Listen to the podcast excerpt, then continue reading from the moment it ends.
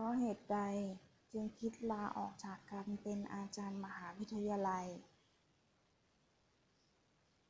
การลาออกจากราชการเป็นความคิดและเป็นความปรารถนาของผมมานานหลายปีแล้ว แต่ต้องรอความพร้อมในทุกๆด้าน มาถึงปีนี้รู้สึกว่าพร้อมแล้ว จึงได้แจ้งให้เพื่อนร่วมงานทราบ เพื่อให้การบริหารจัดการที่ต้องรับผิดชอบร่วมกันไม่ให้เกิดปัญหา ผมไม่ได้ลาออกจากการเป็นข้าราชการ เพราะเบื่อความเป็นครู ตรงกันข้าม ผมมีความสุขกับความเป็นครู และปรารถนาที่จะเป็นครูตลอดไปชั่วชีวิต มูลเหตุสำคัญที่ทำให้ผมตัดสินใจลาออกในช่วงนี้ คือการเปลี่ยนแปลงสถานภาพและบทบาทของสถาบันอุดมศึกษาในสังคมไทย ที่มหาวิทยาลัยของรัฐ โดยเฉพาะมหาวิทยาลัยที่ผมสังกัด กำลังแปรรูปไปเป็นองค์กรขายบริการการศึกษาแก่ประชาชน ภายใต้ระบบกลไกการค้าของตลาดเสรี ผมไม่เห็นด้วยกับการเปลี่ยนแปลงในรูปแบบนี้ ด้วยความสำนึกว่าสถาบันอุดมศึกษามีภารกิจหน้าที่อันสำคัญยิ่งคือส่งเสริม สร้างสรรค์ อุดมธรรม อุดมคติ และอุดมการให้ปรากฏชัดในสังคม แต่แนวโน้มนี้ปรากฏชัดว่า มหาวิทยาลัยกำลังทอดทิ้งภารกิจอันสำคัญยิ่งนี้ไปกับหน้าที่ขายบริการวิชาการ ความต้องการของตลาดแรงงานอุตสาหกรรม และธุรกิจบริการ ณ ขณะปัจจุบันนี้ มหาวิทยาลัยเป็นเพียงแค่สถานที่ผลิตช่าง ป้อนตลาดแรงงานความต้องการของสังคมอุตสาหกรรมทุนนิยมเท่านั้น ไม่ได้คำนึงถึงการสร้างสรรค์ อุดมธรรม อุดมคติ และอุดมการให้สังคมเลย และที่กำลังจะเกิดขึ้นเมื่อมีการแปรรูปมหาวิทยาลัยสำเร็จแล้ว คือวิชาช่างต่างๆ จะกลายเป็นสินค้าบริการที่มหาวิทยาลัยแต่ละแห่งจะแข่งขันการผลิต แข่งขันกันขาย โดยมีเป้าหมายคือกำไรอันเป็นเงินรา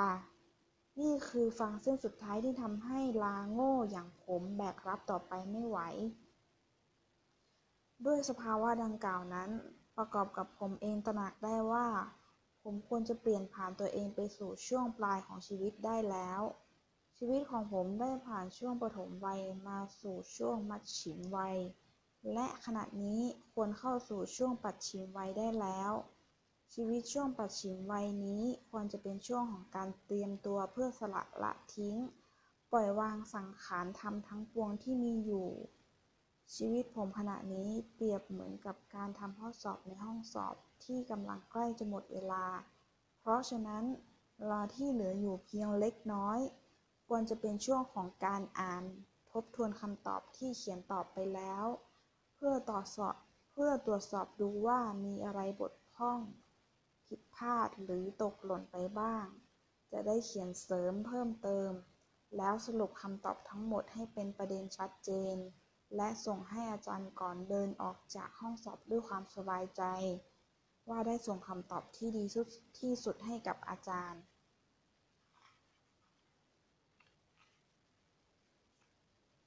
ต่อคำถามว่าทำไมจึงไม่ต่อสู้เรียกร้องให้มหาวิทยาลัย เป็นไปตามที่คิด ได้อธิบายชี้แจงให้มิตรผู้ยาวเข้าใจว่า นี่ไม่ใช่การต่อสู้เพื่อเอาแพ้เอาชนะ แต่นี่คือขบวนการปกติของธรรมชาติแห่งโลกมนุษย์ที่มีขึ้นมีลง ผมรู้สึกว่าขณะนี้สถาบันอุดมศึกษา มีความตกต่ำลงเพื่อให้เกิดพลังที่จะกระโดดให้สูงขึ้นต่อไป คล้ายๆกับการย่อตัวให้ต่ำลง แล้วจะมีพลังกระโดดให้สูงขึ้น ขอให้พวกเราจงตระหนักรู้ถึงสภาวะตกต่ำนี้ด้วยจิตใจที่รู้เท่าทัน ผมเชื่อว่ามีพวกเราในที่นี้บางคน จะมีโอกาสเป็นอาจารย์มหาวิทยาลัยในอนาคต ขอให้ระลึกไว้เถิดว่า ความรู้ของมนุษยชาติที่มีอยู่ในขณะนี้ เป็นความรู้ที่ได้สะสมสืบทอดกันมาเป็นเวลายาวนาน จากมนุษย์รุ่นหนึ่งไปสู่อีกรุ่นหนึ่งอย่างไม่ขาดตอน ประดุดดังห่วงโซ่ที่คล้องกันเป็นสายโซ่ที่ยาวไกล ความรู้ทุกอย่างที่เรามีอยู่ ล้วนเป็นผลสืบเนื่องมาจากมนุษย์รุ่นก่อนๆที่สืบต่อกันมาอย่างไม่ขาดสาย ตัวอย่างเช่น พวกเราทุกๆคนสามารถนับเลขได้เป็นจำนวนร้อยจำนวนพันจำนวนหมื่น แต่เราทุกคนก็รู้อยู่แล้วไม่ใช่หรือว่า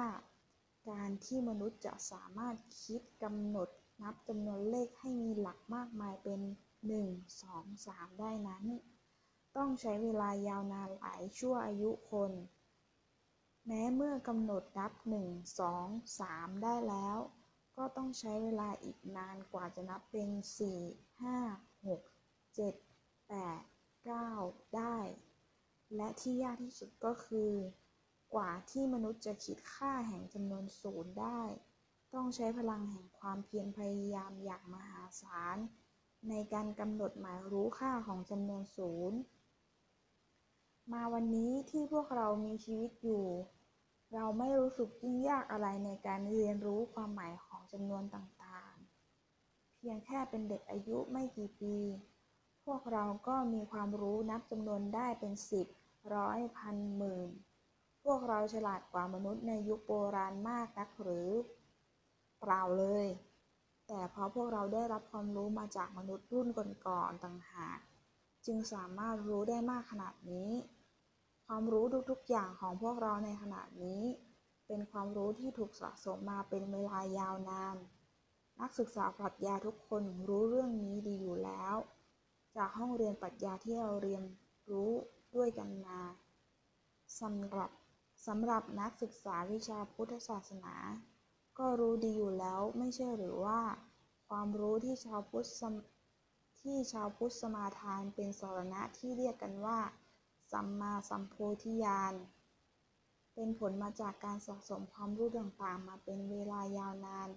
จนนับไม่ถ้วนว่านานสักเพียงใด เป็นความรู้ที่ได้มาจากบทเรียนไม่เฉพาะของมนุษย์เท่านั้น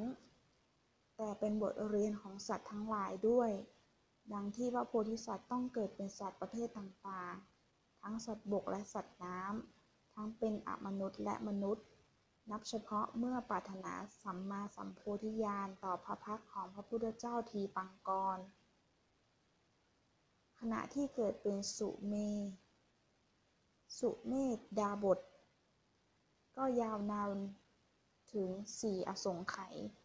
กับหนึ่งแสนกรรมหนึ่งแสนกับ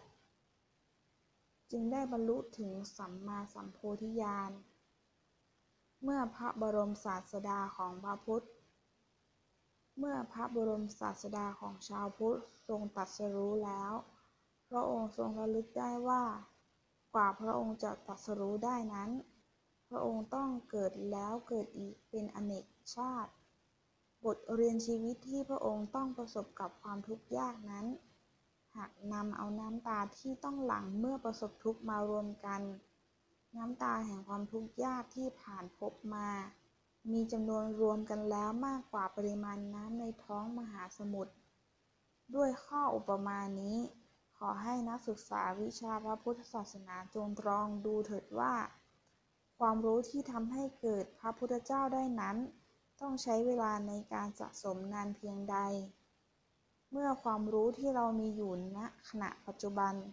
เป็นสมบัติที่มนุษยชาติต่างร่วมกันสะสมกันมาเป็นเวลายาวนานแล้ว